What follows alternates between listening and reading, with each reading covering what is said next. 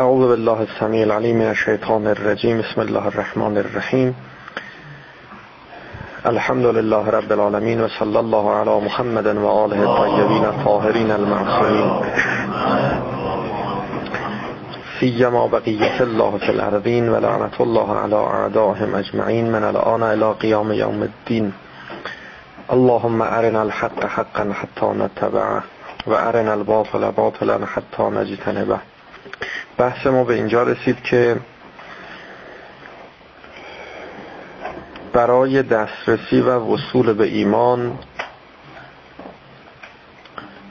و نهایتا یقین نیاز به این است که از غیر خدا منقطع بشیم تا به خدا متصل بشیم. انقطاع از غیر خدا. الان حاصل نیست. فرض ما این است که شخص سالک منقطع از خدا منقطع از غیر خدا و متصل به خدا نیست. بلکه منقطع از خدا. و متصل به غیر خداست. و با حلوا حلوا هم دهان ما شیرین نمیشه. اینطور نیست که ما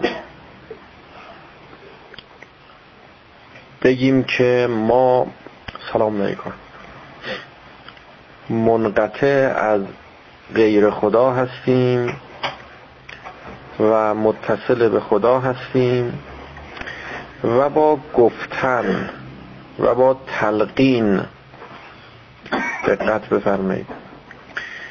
با تلقین کردن به خودمون که ما واصل شدیم ما رسیدیم ما متصلیم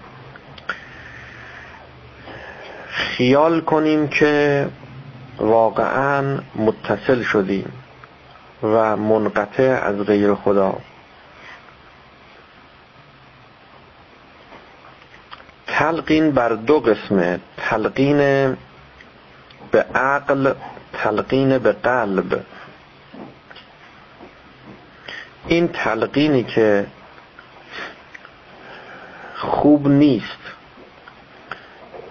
و ضد ارزش تلقین به عقل. یعنی شما راه معرفت خودت رو منصد کنی و ببندی و به تعبیر خیلی ها در عقلت رو ببندی و به خودت اجازه ندی به عقلت اجازه ندی که واقعیات رو اون گونه که هست ببینه. گرچه دیدن واقعیات اون گونه که هستند گاهی برای ما خوشایند نیست ناخوشاینده خیلی باب میلمون نیست. مر تلخ. ولی تحمل این تلخی عاقبت شیرینی به دنبال داره. همه اولیاء خدا علیهم السلام بشارتشون به اونهایی که شدائد و تلخی ها رو تحمل می‌کنند. همین است که ان مع العسر یسرا. نگران نباشید. از این که ما احساس کنیم که آخر خط نیستیم. آخر راه نیستیم آخر کار نیستیم. کامل نشدیم. ناقصیم. اول راهیم. در بین راهیم. بلکه هنوز راه نیفتادیم. در چاهیم. هنوز سر از چاه بیرون نیاوردیم. اینها خب ناراحت کننده است. قبوله. همه ما دوست داریم که آخر کار باشیم. اون عشق و اون علاقه ای که هر انسانی به کمال خودش داره گاهی شیطان اینجا وارد میشه. از این علاقه و این عشق استفاده می‌کنه و به ما تلقین می‌کنه که تو رسیدی. دیگه راحت باش. خاطر جمع باشه. نگران نباش. درست شد. تموم شد. ولش کن. ولش کن. سالکی که هنوز اول راهه سالکی که هنوز وسط راهه سالکی که هنوز در راهه.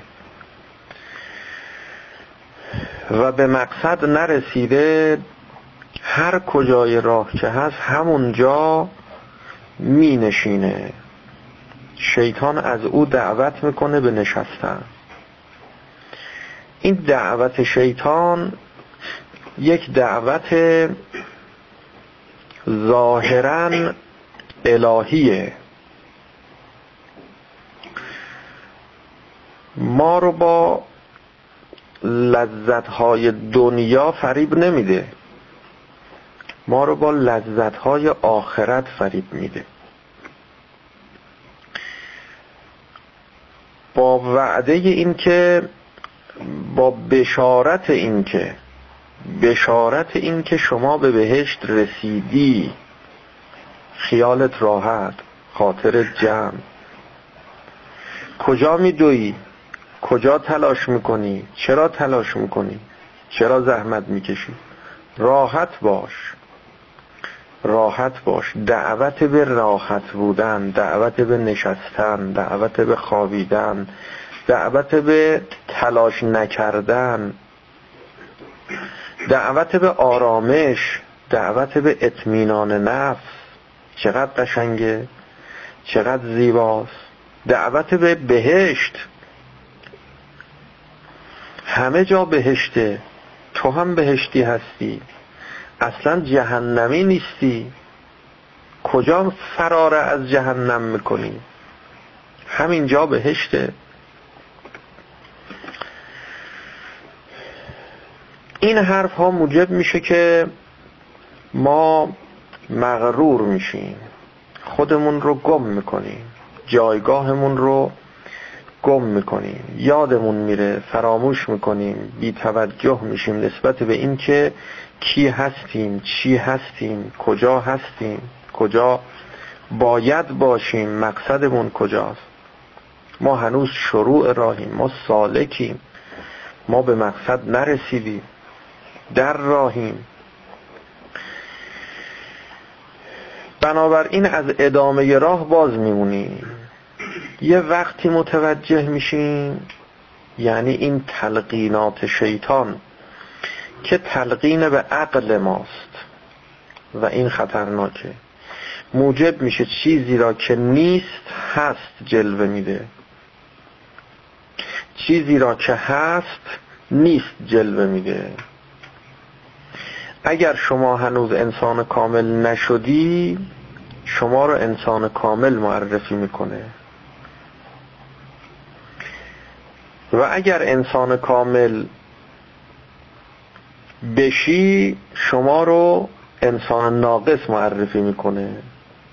و اگر انسان ناقص هم هستی شما رو میگه انسان ناقص نیستی. اونی رو که هستی میگه نیستی. اونی رو که نیستی میگه هستی. کار شیطان اینه که هستها رو نیست می‌کنه و نیستها رو هست می‌کنه. البته از اون طرف هم خیلی از کمالاتی هست که ما داریم برای اینکه اعتماد به نفس ما رو از ما بگیره. اعتماد به خدا رو از ما بگیره. اونها رو هم نیست می‌کنه. هر کسی یه راهی رو طی کرده یه مسیر رو پیموده یه جایی از راه هست بالاخره یه قدمی بر میداره. همون یک قدمی رو هم که برداشته گاهی شیطان میاد میگه نه بر نداشتی. هنوز اول راهی. هنوز مسیر رو هیچ چیش رو طی نکردی. هر کسی رو متناسب با خودش نگاه می‌کنه ببینه که به این چه حرفی اثر می‌کنه. الان باید به این چی بگه. اون کسی که با ناامید شدن از ادامه راه و طی مسیر از ادامه راه باز میمونه او رو ناامیدش می‌کنه. میگه نه راهی نرفتی. چیزی نرفتی به جایی نرسیدی تو کسی نشدی چیزی نیستی. انقدر میگه تا این ناامید میشه. میگه ما این همه زحمت کشیدیم این همه تلاش کردیم این همه مصیبت دیدیم. حالا ما هیچی نشدیم به جایی هم نرسیدیم. پس چرا نمی‌رسیم؟ پس چرا هرچی تلاش می‌کنیم جلو نمیریم؟ قافل از اینکه جلو رفته. خیلی هم جلو رفته.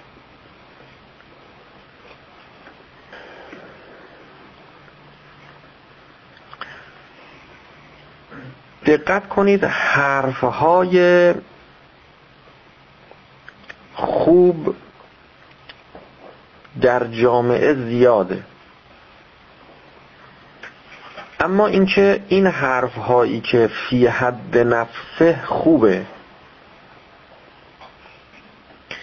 برای شخص ما به خصوصه خوبه یا خوب نیست این جای تعمل داره.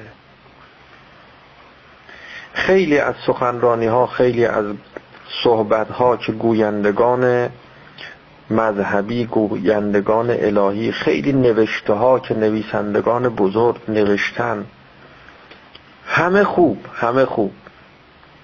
اما همون حرف خوب رو وقتی گاهی شما می‌خونی می‌بینی که منحرف میشه یعنی شیطان از همون حرفهای خوب استفاده می‌کنه و ما رو از راه به در می‌کنه از ادامه راه متوقف می‌کنه. شیطان هیچ وقت نمیاد برای انسان هایی که از حسن انتخاب برخوردارن. بگه تو می‌خوای بری به بهشت من می‌خوام ببرمت به جهنم. راه جهنمم اینه بیا با هم بریم. خب شیطان می‌دونه این حسن انتخاب داره. نمی‌خواد بره جهنم. به محض اینکه بهش بگن راه جهنم اینه بیا با هم بریم راه جهنم رو که پیدا کرد خب نمیره. مقابلشو میره مخالفت می‌کنه با شیطان موافقت نمی‌کنه. به اونهایی که از سوء انتخاب برخوردارن شیطان راست میگه. راست میگه. میگه من راه جهنم رو بلدم. این کارو کن این کارو کن. دستور العمل میده راهنمایی می‌کنه. گاهی هم دستور العمل هم می‌گیره. از اونهایی که خیلی دیگه شیطونن اما به اونهایی که می‌خوان بهشت برن که نمیگه راه جهنم و من بلدم اینجاست بیا بریم. میگه راه بهشت و من بلدم. نمیگه من شیطانم. میگه من رحمانم میگه من پیغمبرم میگه من امامم میگه من نایب امامم میگه من جانشین و خلیفه پیغمبرم. من نایب پیغمبرم. نمیاد که شعار ناجور بده. بعد به اسمهای خوب چقدر مدعی پیغمبری داریم و داشتیم؟ که همه هم دروغ بوده. چقدر مدعی امامت چقدر مدعی مهدویت که ادعا کردن ما مهدی زمانیم و ظهور کردیم. بعضیا که معتقدن مهدی ظهور کرد تموم شد رفت. میگیم خب پس چرا درست نشد کارها؟ روز به روزم بدتر میشه. این چه مهدی بود که ظهور کرد تموم شد رفت.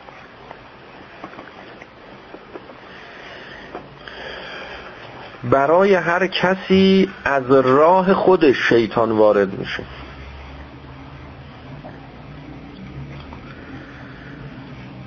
الان بحث ما به اینجا رسیده که چه باید کرد.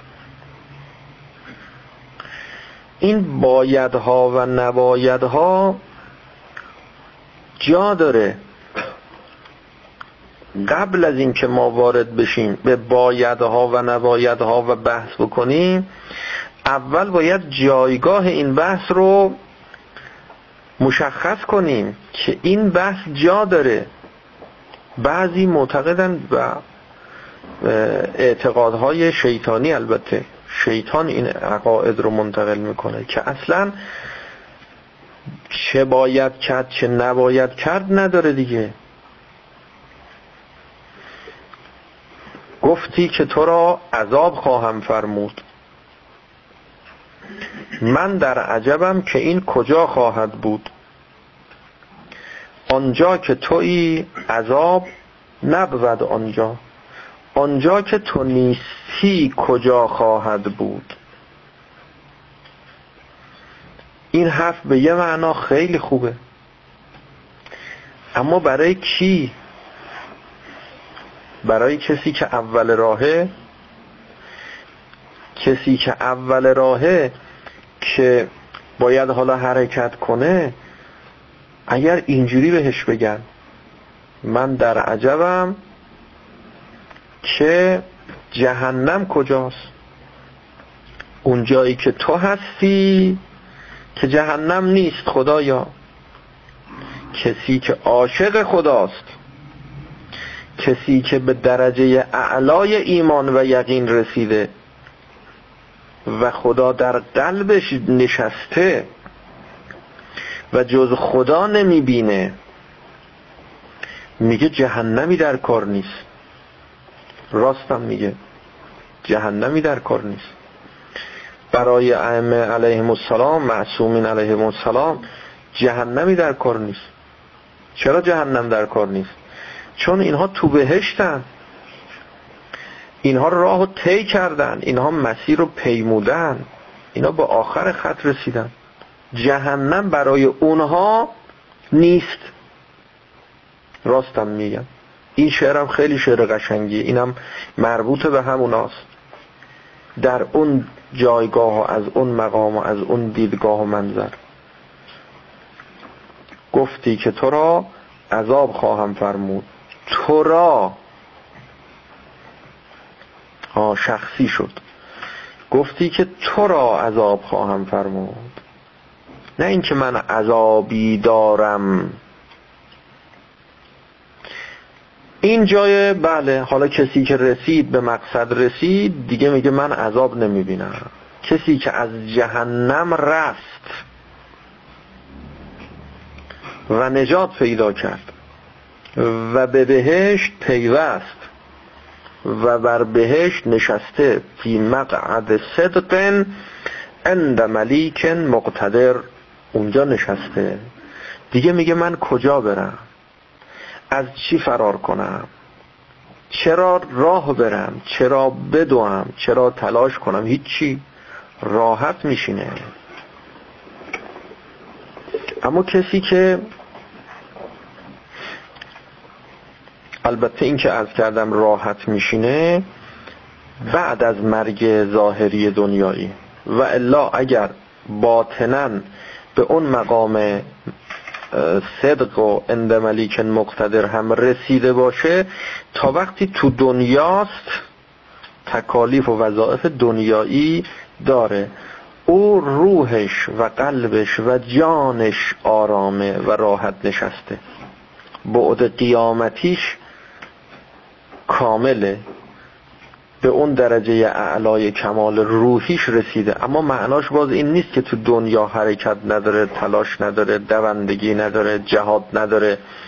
نه نه همه چی داره همه چی داره. جهاد اصغر داره جهاد اکبر نداره.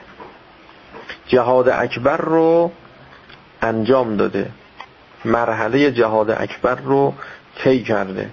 ولی تا وقتی تو دنیاست از لوازم عالم دنیا خوردن خوابیدن تو مردم بودن همین کارها عمل به وظائف تکالیف خدمت به خلق امثال اینا.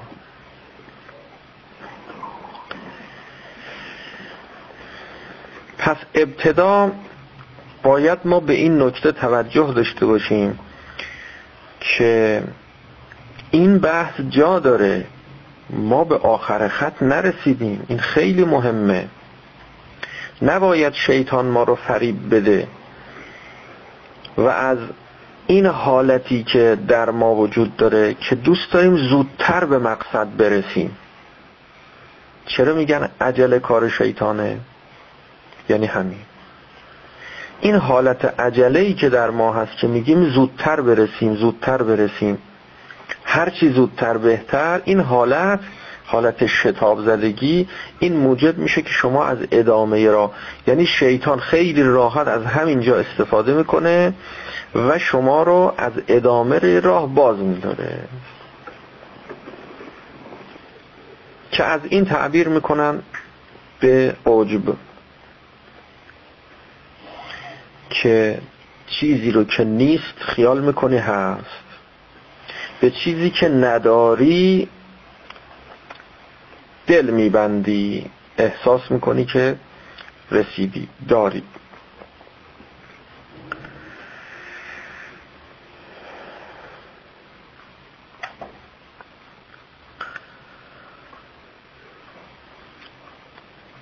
اما چه باید کرد و راه این که ما برسیم به جایی که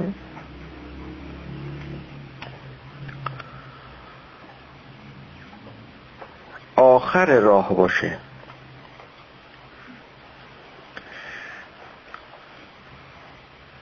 چگونه این راه رو این مسیر رو طی کنیم که دیگه هیچ مسیر و راهی باقی نماند؟ آخر خط اینجاست.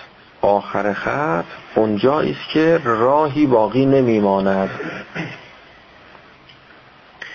گرچه بعضی باز افکار نادرستی اینجا هست که راه همیشه باقیه. هر چقدر هم که شما بری این راه تموم نمیشه. یه بحث های انحرافی اشتباهی اینجا وجود داره. گرچه اون گویندگان می‌تونن اغراض صحیح و درستی هم داشته باشن. اما و یا حرفشون معانی صحیح و درستی هم داشته باشه. ولی به این معنا که الان داریم بحث می‌کنیم این حرف حرف نادرست و ناسحیحیه. که میگن که راه پایان نداره.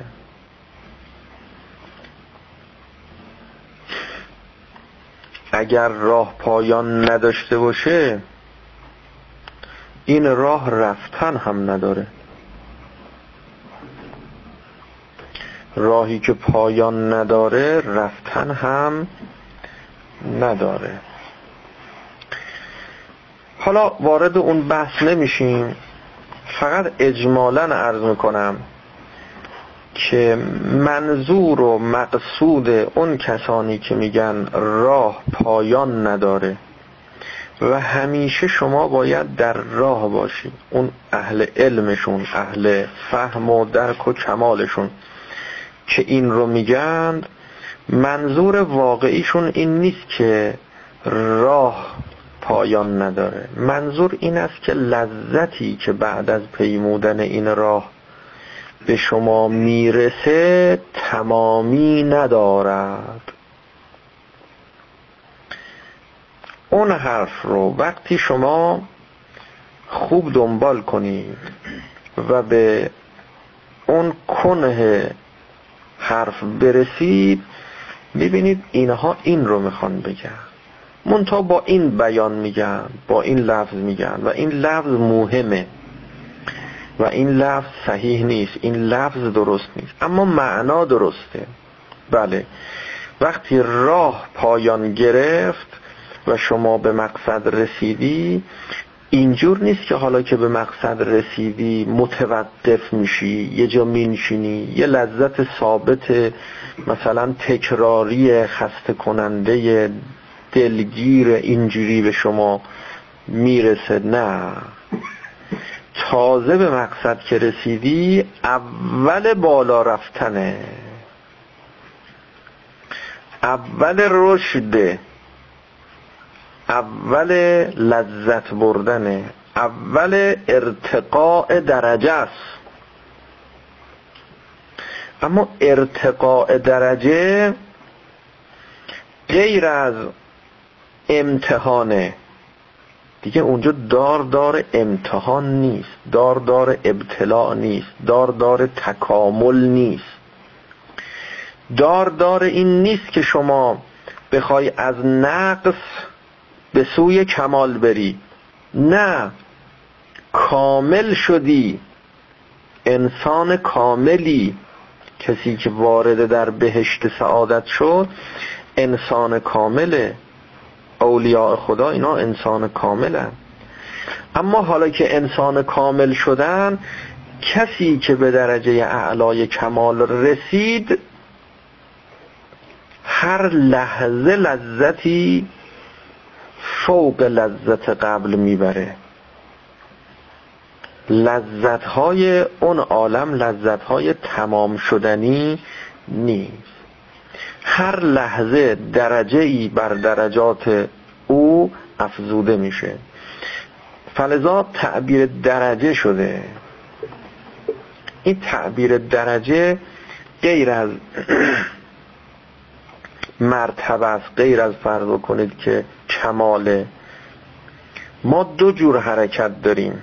یک حرکت از نقص به سوی کمال یک حرکت در خود کمال. حرکت از نقص به سوی کمال این به پایان رسید. این تموم شدنیه. این انتها داره. اما وقتی به کمال رسیدی اینجور نیست که متوقف میشی. نه تازه اول حرکته کدوم حرکت؟ حرکت در کمال. شما از اینجا حرکت می‌کنی میری شمال. اونجا هم مثلا فرض بکنید که یه باغ بزرگی داری یه باغ وسیعی داری ده هزار متر بیس هزار متر. از اینجا که داری حرکت می‌کنی میگن کجا میری؟ میگی دارم میرم تو باغ. باغ گل و درخت و میوه و هر کجای راه ازت بپرسن کجا میری میگی دارم از تهران میرم شمال از خونمون دارم میرم با. حالا وقتی رسیدی تو با شروع می‌کنی گردش کردن تو با چرخ زدن تو با حرکت کردن تو با. میگن حالا کجا میری؟ تو مگه حرکت نمی کردی تا به باغ برسی. خب حالا دیگه رسیدی به باغ دیگه. خب حالا برو بگی بخواب. برو بشین. میگی من اومدم که حالا اینجا بگردم. من نیومدم بشینم که من اومدم که بگردم. بله نسبت به اون حرکت نشستم. هر کجای باغ شما حرکت کنی حرکت شما حرکت از نقص به کمال نیست. هر کجای باغ باشی. فی مقعد صدق عند ملیک مقتدر اون باغ بهشت اینجوریه. شما انسان کاملی تو باقی تو بهشت یا بهشت بیرون نرفتی. ولی در عین حال کسی که وارد در بهشته تو بهشت حرکت می‌کنه. و از نعمات موجود در بهشت بهره می‌بره. خب بهره بردن در باغ دنیا به این است که به صورت ارزی به صورت افقی حرکت می‌کنه. تو باغ باغ چون رو سطح زمین دیگه. سطح زمین شما بخوای حرکت کنی باید افقی حرکت کنی. اما بهشت سعادت انسانی اون جایی که انسان به خدا می‌رسه اونجا حرکتش حرکت به سمت بالاست عمودیه. این حرکت عمودی در عالم بهشت که به مسابه همین حرکت افقی در بهشت و باغ دنیاست.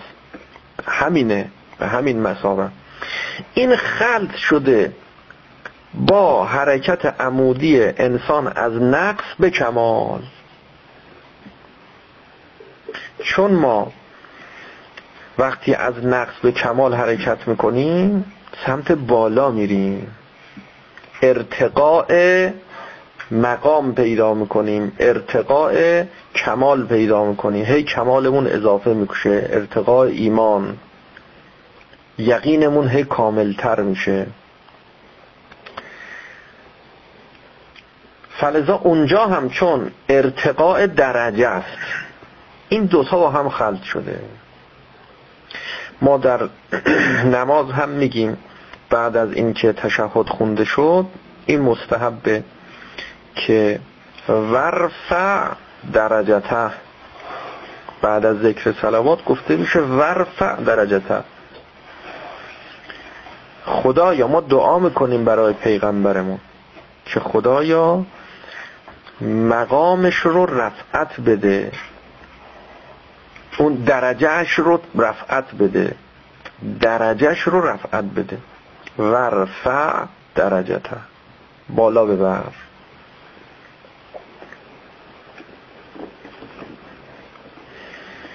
در حالی که دو تا اشکال داره اگر به معنای اول بگیریم به معنای حرکت از نقص به کمال. اولا پیامبر ناقص نیست کامله انسان کامله. ما از خدا می‌خوایم که خدایا پیغمبرت رو کامل کن. غلطه. و ثانیا ما کی هستیم که این دعای ما بخواد موجب کمال پیغمبر بشه. پیغمبر خدا باید برای ما دعا کنه. ما کاره ای نیستیم. ما از پایینیم. ما خودمون باید دستمون رو بگیرن. باید دعا کنن برامون. کسی که پایینه نمی‌تونه دست اونی که بالاست رو بگیره. بالاتر از خودش لاقل بگیره بالاتر ببره. اصلا اون بالا رو درک نمی‌کنیم معنای این دعا این است که ای خدا پیغمبری که در اوج کماله در بهشت سعادته نه حالا که فوت کرده همون موقع هم که در دنیا بود در اوج کمال بود. اون موقع رسیده بود به مقصد. عقیده ما نسبت به چهارده معصوم علیه السلام اینه که اینها در همین عالم دنیا به اون درجات عالی ایمان و یقین رسیدن. وقتی حضرت امیر علیه السلام میفرمد که لو کشف الغطا مزدد تو یقینا. اگه همه پرده ها کنار بره یقین من افزوده نمی شود مگر بهش غیر از یقین بود؟ مگر اوج کمال انسان غیر از رسیدن به درجه اعلای یقین بود؟ درجه اعلای یقین کجاست؟ اونجایی که اگر همه پرده ها کنار بره دیگه چیزی نمونده تا اضافه بشه. چیز جدیدی دیگه نداره. تازه ای دیگه نداره. پس به کمال رسیده بود تو عالم دنیا اینو حضرت فرمود. اینها موت اختیاری داشتن و مراحل تکاملشون رو طی کرده بودن. پس این دعای ما این است که ما می‌خوایم که یک ارتباطی با اون حضرت برقرار کنیم. و با این دعا ارتقاء درجه و ارتفاع درجه اون حضرت رو تقاضا می‌کنیم از خدای متعال. که ما از خودمون چیزی به حضرت اضافه نمی کنیم اون چرا که خود حضرت داره به خودش تقدیم می‌کنیم هدیه می‌کنیم خودش چی داره؟ ما محصول کی هستیم؟ محصول کار پیامبریم. پیامبر بود که ما را هدایت کرد. یک معلم نسبت به دانش آموزانش وقتی که اینها درس می‌خونن معلم کیف می‌کنه؟ معلم لذت می‌بره. وقتی اینها نمره هاشون خوب میشه معلم خستگیش در میره. به معلم چیزی اضافه نمیشه. اینجور نیست که اگر دانش آموزا درسشون رو خوب خوندن معلم علمش زیاد میشه. اگه بد خوندن علم معلم کم میشه. ناقصه. نه معلم کامله. اینها اگه درسشون رو خوندن خوب خوندن اون کیف می‌کنه لذت می‌بره. عالم انسانی اینجوریه دیگه. انسان ها وقتی که یک رابطه ای با هم برقرار می‌کنن و با هم انس دارن انس باطنی دارن و تماسل خلقی دارن اتحاد در صفات دارن. صفاتشون همه مثل همه. وقتی با هم رابطه برقرار می‌کنن همدیگر رو می‌بینن لذت می‌برن. کیف می‌کنن. اصلا بهشت همینه. بهشت سعادت همینه دیگه. کسی که تمام ویژگی ها و خصوصیات و خلق و خوی و صفات درونیش الهی شده وقت ملاقات با خدا که می‌رسه خوشحال میشه. کیف می‌کنه لذت می‌بره. وقتی اون چهره باطنی خودش رو می‌بینه از خودش بدش نمیاد. الهی شده و او هم حسن نیت داشت خدا رو می‌خواست. خودش هم الهی شد. مرگ که می‌رسه باطن جان انسان رو میشه. حالا در حد برزخش بعد از برزخ قیامتش رو, رو میاد. مرحله به مرحله. خب به همون نسبت کسی که خلق و خوی شیطانی نداره از ملاقات چهره باطنی خودش لذت می‌بره. ما به ملاقات خدا میریم به ملاقات کدوم خدا میریم؟ خدای خودمون. خدای خودمون. خدایی رو که خالق کل شیء و ما محاط او هستیم. او محیط بر ماست. ما قدرت ملاقات با او رو نداریم.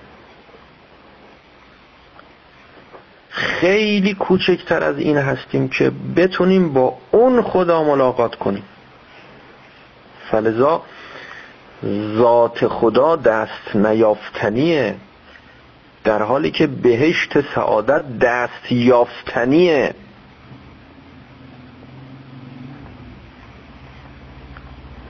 ذات خدا دست نیافتنیه. اما ذات اون خدای خودت چی؟ فلذا فرمودن که من عرف نفسهو فقط عرف ربه. خدای خودت رو بشناس. خدای خودت رو بشناس. اگر خودت رو شناختی خدای خودت رو شناختی. همین تموم شد. کافیه. بیشتر از این تکلیف نداری. چرا؟ چون تکلیف به مالای اتاقه طاقت نداری توان نداری. ما عرفناک حق معرفتک. پیغمبر خدا میفرماد پیغمبر خدا هم محاطزات حق تعالی است خدا محیط و پیغمبر. پیامبر خدا قدرت نداره ذات حق تعالی رو استکناق کنه. هیچ کس قدرت نداره. جز ذات حق تعالی خودشه که نسبت به ذاتش. بنابراین غیر خدا هر یک از انسان ها وظیفه دارن خودشون رو بشناسن خودشون رو کامل کنن. کمال و کل فردن به حسب هر انسانی هم. کمالش به حسب اون مقدار از سعه وجودی خودشه. که فعقم وجهک للدین حنیفا فطرت الله التي فطر الناس علیها. فطرت شما یعنی اون ظرف وجودی شما. این ظرف الهیه. در زمیر ناخداگاه جان شما و ظرف شما جز خدا نیست. این ظرف یه ظرفی است که به غیر خدا نمیشه پر کرد. هر چیزی غیر خدا تو این ظرف بریزی این ظرف نمیپذیره. این ظرف پذیرای غیر خدا نیست. زمیر ناخداگاه که میگیم یعنی. عقم وجهک. روت رو به سوی خدا برگردون. یعنی با ارتباط با خدا با یاد خدا این ظرف رو پر کن. با توجه با ذکر با خداگاهی با اختیارت با انتخابی که می‌کنی انتخاب حسنی که انجام میدی. خدا رو در این ظرف بریز. همه ما باید ظرفمون رو از خدا پر کنیم. خب حالا که ظرفمون رو از خدا پر کردیم کامل میشیم. حالا که کامل شدیم خدا میشیم هرگز. تازه انسان خدایی میشیم. حرفهای غیر از این زیاد گفته شده زیاد هم شنیدید. اما اهل علم و اهل فضل و اهل کمال منظورشون از این حرف ها همین است که عرض می‌کنم. غیر از این نیست. منتها الفاظ گاهی نارساست.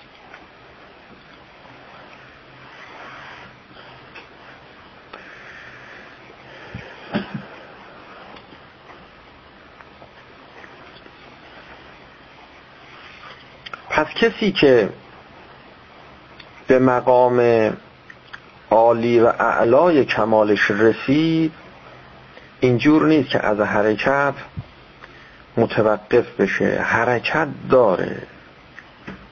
پس قبلش هم که حرکت داشت در این که حرکت داره مشترکن. این یه وجه اشتراک. وجه دوم اشتراک این است که حرکتی که قبلش داشت حرکت به سوی بالا بود عمودی بود. حرکتی هم که بعدش داره باز هم عمودیه باز هم به سمت بالاست. تنها فرقی که و این دوتا شباهت هست که موجب شده که بحث خلط بشه اشتباه بشه. ما خیال کنیم که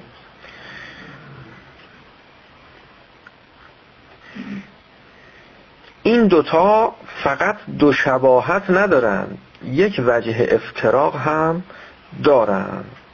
وجه افتراق و تمایزشون در اینه که یکی حرکت از نقص به سوی کماله ازش تعبیر میشه به امتحان. امتحانات الهی ابتلاعات الهی تمام اینها برای کمال انسانه. للمؤمنین امتحان. بلایا حوادث مصائب للمؤمنین امتحان یعنی کمال. ولل اولیاء درجه. برای اولیاء خدا که به مقصد رسیدند نه ارتقاء درجه است. دیگه امتحان نیست. دیگه حرکت از نقص به کمال نیست. حرکت در کماله. اون تا حرکت در کمال عالم الوی حرکت به سوی بالاست. حرکت به سوی بالا.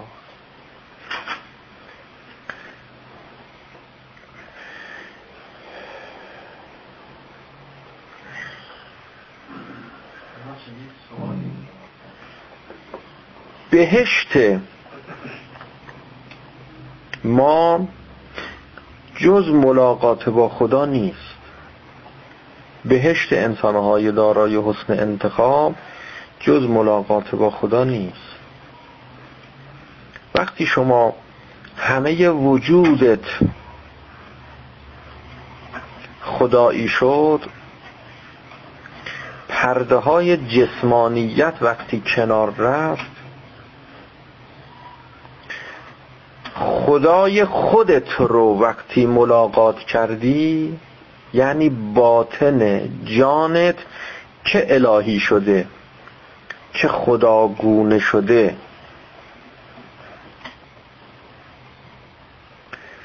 گاهی در عالم خواب شما باطن خودت رو می‌بینی.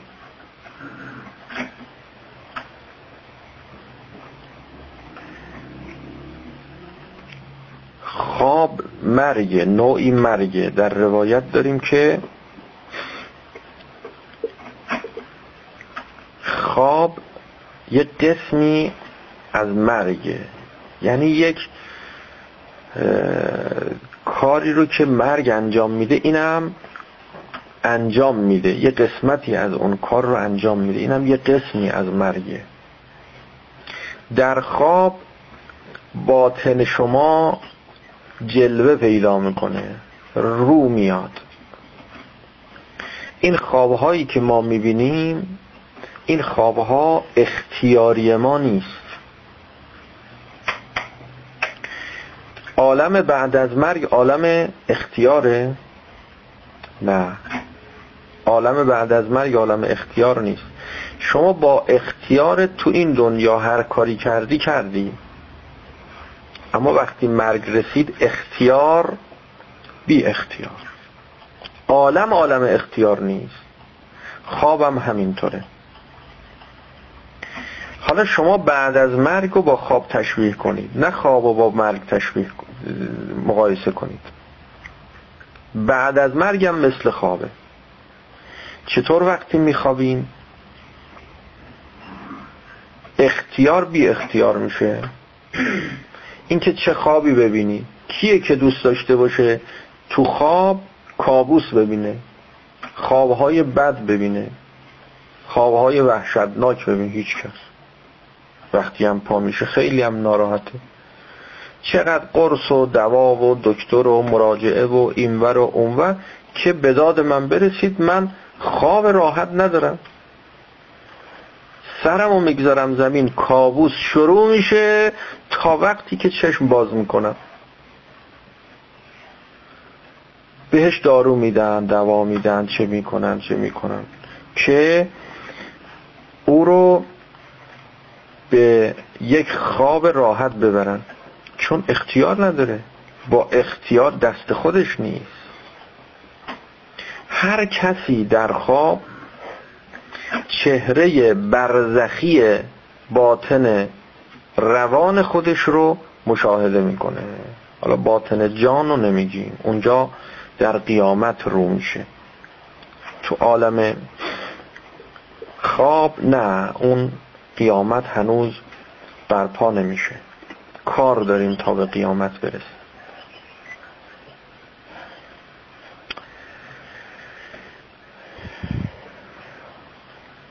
در خواب چی می‌بینیم؟ چهره باطنی برزخی خودمون رو می‌بینیم میترسیم. به هم میریزیم.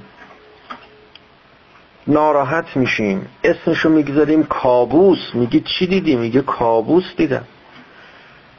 چی دیدی؟ دیو دیدم. حیولا دیدم. اسمایی هم میاریم که بگیم خب حیولا چیه؟ دیو چه شکلیه؟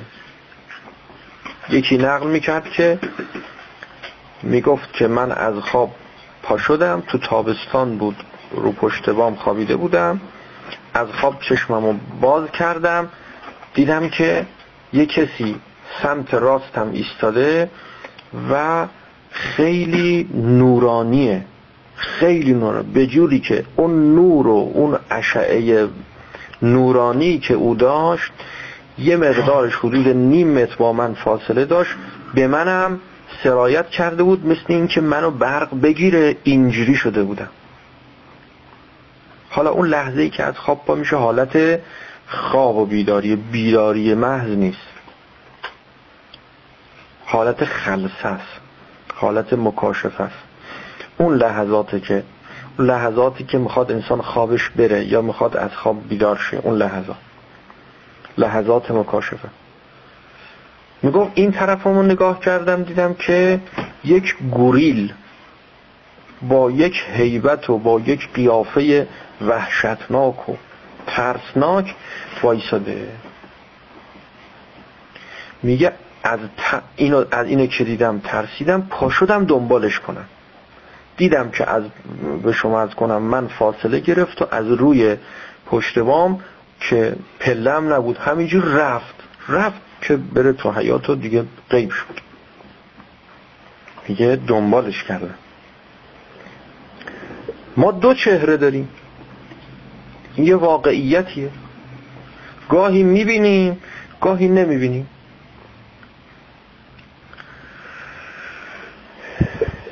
چرا نوعا از تنهایی فرار می‌کنیم؟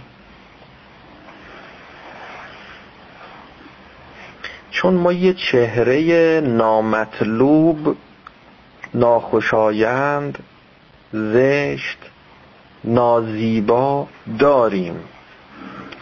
وقتی با خودمون تنها میشیم اون چهره ما رو اذیت می‌کنه. اون چهره اذیت می‌کنه. حالا بعضی اون چهره رو می‌بینن. بعضی هم نمی‌بینن. اذیتش رو متوجه میشن. و الا آدم تنها میشه. نباید اذیت بشه. برای چی خسته میشه؟ برای چی اذیت میشه؟ از تنهایی میترسی. خودتی. از خودت میترسی. میگه یه چیزایی می‌بینم. اینایی که خیالاتی هم هستن قوه خیال اینها غلبه داره بر عقل اینها که در روایت داریم از امام صادق علیه السلام که یکی از نشانه های عقل نشانه های قوت عقل صبر بر تنهاییه. کسانی که عقل نیرومندی دارند و قوه تخیل اینها بر به شما کنم که عقل اینها غالب نیست. عقل اینها بر خیال و احساساتشون غالبه. اینها تو تنهایی خیلی مسلطن. بعد منفی داره. بعد گوریلی داره. بعد دیو و نمی‌دونم حیولا و اینها داره اما این انقدر قدرت داره که ارتباطشو با او قطع کنه و ارتباطشو با اون بعد الهی بعد معنویش. همون بعدی که او همونو انتخاب کرده حسن انتخاب داره یعنی اونو انتخاب کرده. می‌خواد به اون مسیر حرکت کنه. البته کسانی هم که سوء انتخاب دارن گاهی اینقدر قدرت کنترل احساساتشون رو دارند که اونها هم ارتباطشون رو با این طرف تو تنهایی هم که هستن قطع می‌کنن. نمی‌گذارن صدای وجدانشون به گوششون برسه. رابطهشون رو با خدا قطع می‌کنن و قدرت این که این انقطاع رو تو این عالم حفظ کنن رو هم دارن. البته اینجا اعصاب قوی می‌خواد. بعضیا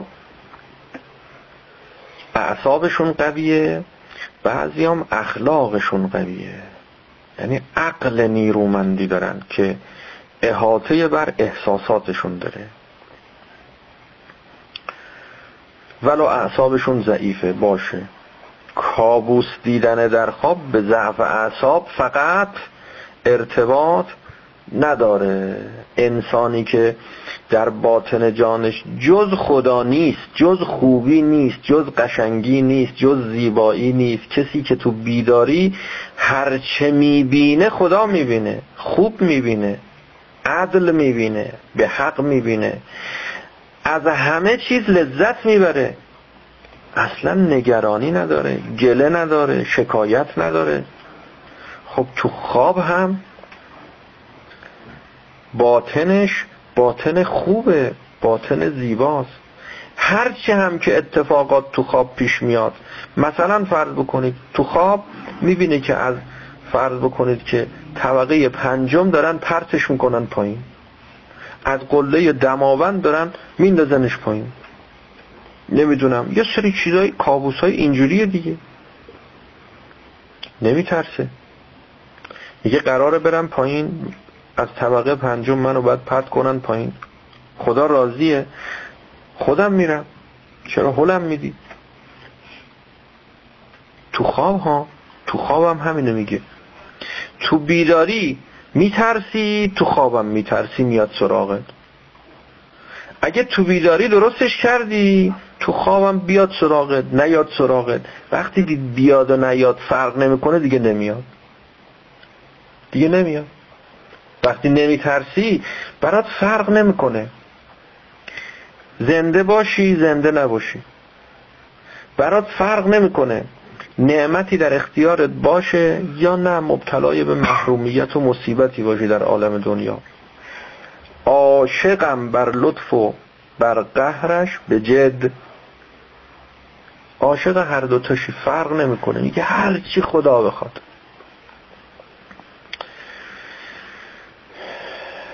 جابر دارد که امام علیه السلام بهش گفت که از فقر و غنا تو کدوم رو انتخاب می‌کنی؟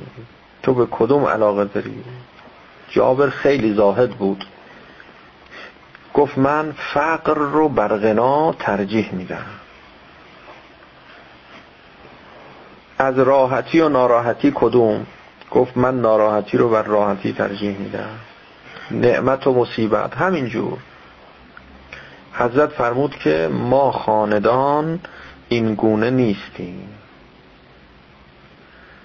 اون خیلی می‌خواست که دست بالا بگیره و مثلا چه کنه که دیگه کار ما به جایی رسیده یعنی که دیگه فقر رو بر غنا اصلا ترجیح میدیم. اینو بیشتر از اون دوست داریم.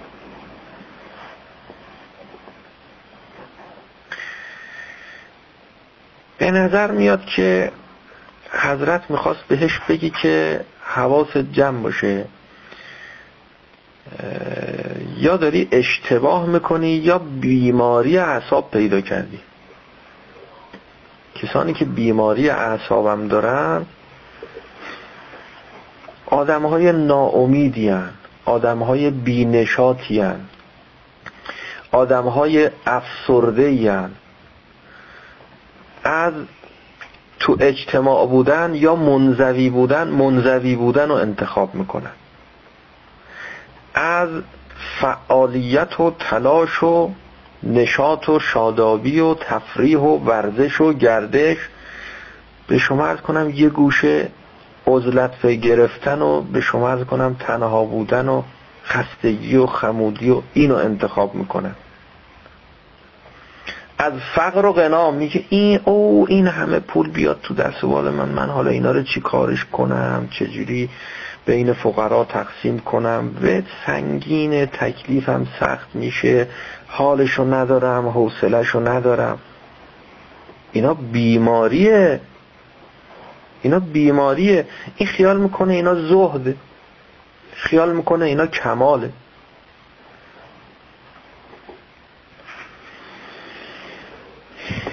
فلزا نمیره دنبال پول. مستحبه اگر شما نیاز به درآمد نداری درآمد اضافه نمی‌خوای. داری به اندازه تأمین معاشت و زندگی. مستحب بازم تجارت کنی بازم کسب داشته باشی. چرا مستحبه؟ اصلا خود این کار تلاش فعالیت شادابی نشاد سرپا باید باشی. کارتو انجام بده. برات هم فرق نکنه. به نتیجه رسید یا به نتیجه نرسید. شما تجارت کردی ضرر کردی الحمدلله. سود کردی الحمدلله. تکلیفت سواد شد الحمدلله. تکلیفت سنگین شد الحمدلله. فرار نکن. از زیر بار تکلیف شانه خالی نکن. در عالم بیداری هر جوری که عمل کردی هر جوری که هستی هر چی میترسی تو خواب همون میاد سراغه می‌خوای خوابتو حل کنی مشکلش رو سراغ قرص و دوا نرو. برو. ولی قرص و دوا داروی قطعی شما نیست. شما با قرص و دوا اعصاب تو موقتا تخدیر می‌کنی تا اون مشکل رو پیدا نکنه. نهایت این است که درمان می‌کنی. با قرص و دارو اعصاب تو درمان می‌کنی دیگه. میگی مسکنه. اعصابم نیست. داروهای مسکن استامینوفن بخوری مثلا. نه. وقتی به پزشک مراجعه می‌کنی پزشک دارویی میده که شما رو درمان کنه. فرضم می‌کنیم دوره درمانت هم طی کردی 6 ماه یه سال دو سال پنج سال درمانم شد. بیماره های اعصاب و روان اینا درمان طولانی مدت داره. درمانم شد. اما اعصاب درمان شد. روحت هنوز مبتلاست تا وقتی که این اعصاب هست شما مشکل نداری. راحت میخوایی خور رو پفتم میرم آسمان. اما وقتی اعصاب نبود چی؟ خودت بودی و خودت. خیلی دقت کنید. خودت بودی و خودت یعنی خودت بودی و خدای خودت. فرق نمی‌کنه ها اینا با هم یکی عین همه. خودت بودی و باطن وجودت. اونجا رو چیکار می‌کنی؟ از حالا به فکر باش. پشت گوشم ننداز. نگو. ما کارمون درسته. نه ما کارمون اینجور هم نیست که خیلی درست باشه. درستش کن. به فکر باش. بله یه جاهایی هم کارت درسته. راستم میگی. یه کارایی میزونه. یه علاقه های به شما ارز کنم که هستش که نسبت به دنیا نداری. اون جاهایی که نقاط ضعفته اونا رو درست کن. بررسی کن. کاوش کن در درونت ببین کجاها نقطه ضعف داری. از چیا میترسی؟ چه چیزهایی موجب حزن و غم و اندوه شما میشه؟ اون موارد رو یکی یکی شناسایی کن عجله هم نکن. فعلا که اعصابت سالمه. تا وقتی اعصاب سالم داری خب اذیت هم نمیشی دیگه. خدا اعصاب سالم برای چی بهت داده؟ برای اینکه خواب راحت بکنی فعلا اذیت گاهی تو خواب یه چیزایی نشونت میده. گاهی. همون گاهی کافیه برای اینکه یه انسانی که عاقله و می‌خواد مسیر الهی رو طی کنه از همون گاهی استفاده کنه متوجه بشه عجب. مثل اینکه اینجا من مشکل دارم ها. مشکل رو برطرف کن. تا این گاهی ها به همیشگی نرسیده مشکلات رو برطرف کن حل کن. که وقتی همیشگی شد دیگه این اعصاب بی اعصاب شد اعصاب یه موقع های خط خطی میشه. دیگه کار درست انجام نمیده به وظیفش عمل نمی‌کنه. شما خودت درست عمل کنی. خودت به وظیفه عمل کنی. درست. اون گونه ای که شایسته است. انسان وقتی با خودش ملاقات کرد یعنی با خدای خودش ملاقات کرد باید که یک چهره خوبی از خودش ساخته باشه اون چهره چهره الهی که وقتی ملاقات می‌کنه با خدا خدا رو خوب ببینه زیبا ببینه. و البته اینجا بین انسانهای دارای حسن انتخاب با سوء انتخاب یه فرقهایی هست و یه بحثهایی هم اینجا هست که در گذشته یه چیزهایی رو عرض کردیم. بهشت ما همینه که وقتی که پرده ها کنار رفت جز زیبایی جز خوبی جز قشنگی نبینی. خب یه سوال فرمودین مونده. هستش که هم درجات هم درجه خودشون درجات.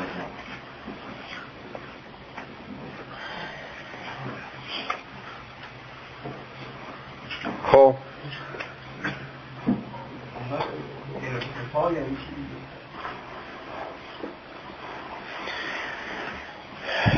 به شما عرض کنم که این که انسان ها با هم متفاوتن ظرفشون. هر کسی یک درجه ای از ظرف داره. الناسو معادن که معادن الذهب و الفضه که امام صادق علیه السلام فرمود این تفاوت ظروف انسان ها رو بیان می‌کنه دیگه. گرچه همه این ظروف در این که الهی هستند بحثی نیست. همه اینها تشنه خدان یا ایها الناس انتم الفقراء الله همه همه. فطرت الله التي فطر الناس علیها. همه خداگران همه خداخواهند. فطرت ها الهیه. اما تو این اختلاف دارن. اختلاف درجه درجه چی؟ ظرف ظرف وجودی.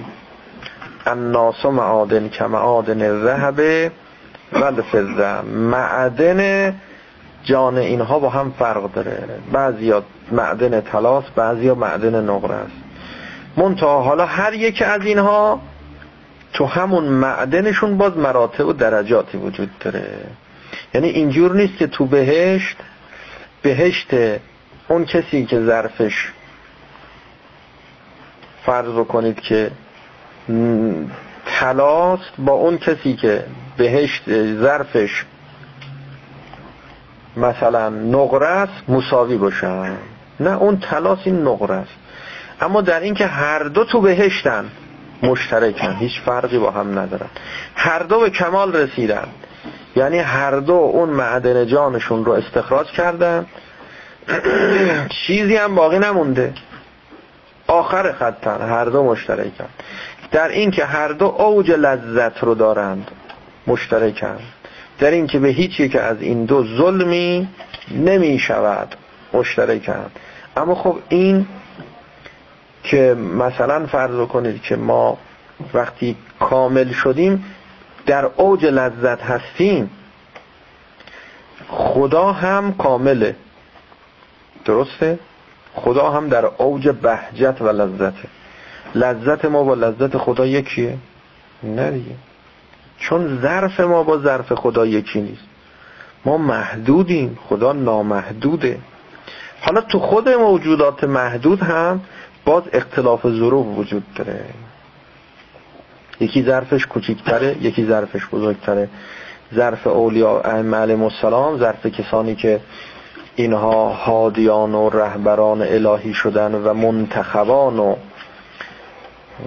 صفوه از ناحیه حق تعالی شدن اینها با سایر انسان ها متفاوته. اینها ظرفشون باید از همه انسان ها بزرگتر باشه. از همه باید بزرگتر باشه. بنابراین اونجا دو جور درجه هست. دو جور درجه هست. و این دو جور درجه هم هیچ ربطی به لذت اینها و کمال اینها و حرکت اینها از نقص بکن یعنی کاملا کاملا. مثل ظرف لیوان و به شما از کنم استکان و پارچ و پاتیل و نمی‌دونم حوز و دریا و همین. ببینید چقدر فرق می‌کنه اینا. اگه همه اینا پر شده از آب پر شد از خدا در این که همه اینا پره بیشتر از اینم نمی‌خواد. یعنی اون کسی که ظرفش و معدن جانش نقره است اینجور نیست که تمنا و تقاضای طلا داره. اصلا از طلا خوشش نمیاد. نمی‌خواد نمی‌تونه قبول کنه. نمیپذیره. طلا بخواد بهش بدم جهنم میشه براش. میگه نمی‌خوام. نمی‌تونه از طلا پر کنه. نمی‌تونه. مثل لیوانی که شما به اندازه یه پارچ بخوای آب بریزی توش. نمی قبول نمی‌کنه اصلا. هر چی میریزی این ازش سرش میره. انسانی که انسان به مقدار ظرفش می‌خواد نمی‌تونه امکان نداره از نظر فلسفی و عقلی و از نظر تکوینی که انسان بیش از حد ظرفش بفهمه و بیش از حد ظرفش بخواد. امکان نداره. هر چی می‌خواد بهش میدن. بهشت اونجا این نیست که انسان خدا میشه ظرفش میشه خدا. ظرفش میشه پیغمبر ظرفش میشه امام. نه ظرفش پر میشه. بهشت اونجاییست که هر کس هر چه بخواهد بهش میدن. هر چه بخواهد. چقدر بخواد؟ به اندازه فهمش. چقدر می‌فهمه؟ به اندازه ظرفش. فهمها متفاوته. خواست ما ظرف رو تعیین می‌کنه؟ ظرف ماست که خواست ما رو تعیین می‌کنه. و صلی الله علی محمد و آله الطاهرین.